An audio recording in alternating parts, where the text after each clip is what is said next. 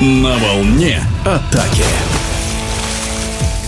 Победителем чемпионата мира по водному поло стала сборная Испании. В финале они по пенальти переиграли итальянцев. Итоговый счет 15-14. В матче за бронзу греки оказались сильнее хорватов 9-7. А победители и в целом о турнире в Будапеште в эфире спортивного радиодвижения рассказывает серебряный и бронзовый призер чемпионата России, неоднократный обладатель Кубка страны Дмитрий Холод.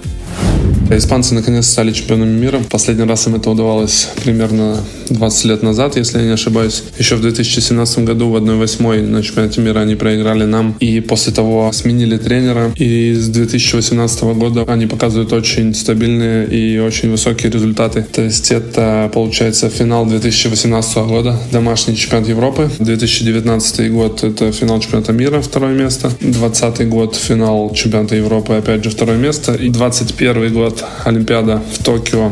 Полуфинале проиграли испанцам. В итоге заняли четвертое место. И, наконец, им удалось победить в 2022 году. Я думаю, что секрет их в том, что порядка, я думаю, 7-8 игроков у них выступают за один клуб, за Барселонету испанскую, что не может не давать результатов. Люди работают совместно целый сезон. Все друг друга очень хорошо знают. Лидерами являются Филиппо Перроне, Альберто Мунарис и Альваро Гранадос, их лучший бомбардир. Ну и, в принципе, тяжело сказать, что кто-то из игроков провалил чемпионат мира. В принципе, все игроки пока показали, может быть, не свой максимум, но держали очень хороший уровень. Команда очень мобильная, очень быстрая, играют высокий прессинг. Это, в принципе, очень энергозатратный стиль игры, но он также очень некомфортный для соперника.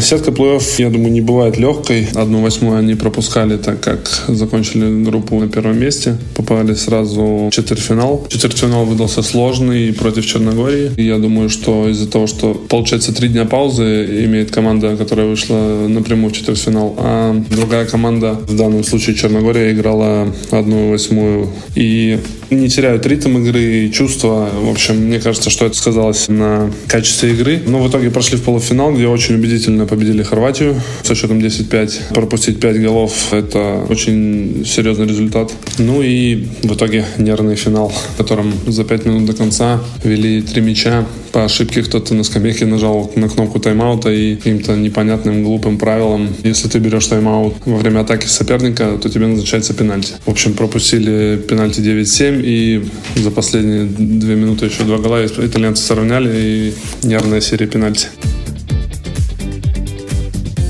Первые три команды, это Испания, Италия, Греция, провели отличный турнир без всяких, так сказать, горок, то есть держали уровень, не было каких-то провалов, разочарований по ходу турнира. Еще можно выделить, конечно же, сборную Японии, выделить ее за ее стиль игры, который, в принципе, также очень неудобный для соперника. Физически это не самая одаренная команда, и они пытаются спрятать свои слабости, ну и использовать свои сильные стороны, что в принципе, удается. Они большие молодцы и были на расстоянии одного гола от четвертьфинала. Также, на мой взгляд, Сербия имеет очень большой потенциал. После Олимпийских игр в Токио пять игроков основы закончили карьеры сборной. На их места пришла молодежь, которой необходимо время, которая, я думаю, что еще свое покажет.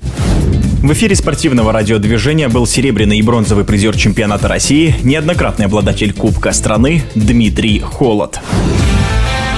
На волне атаки.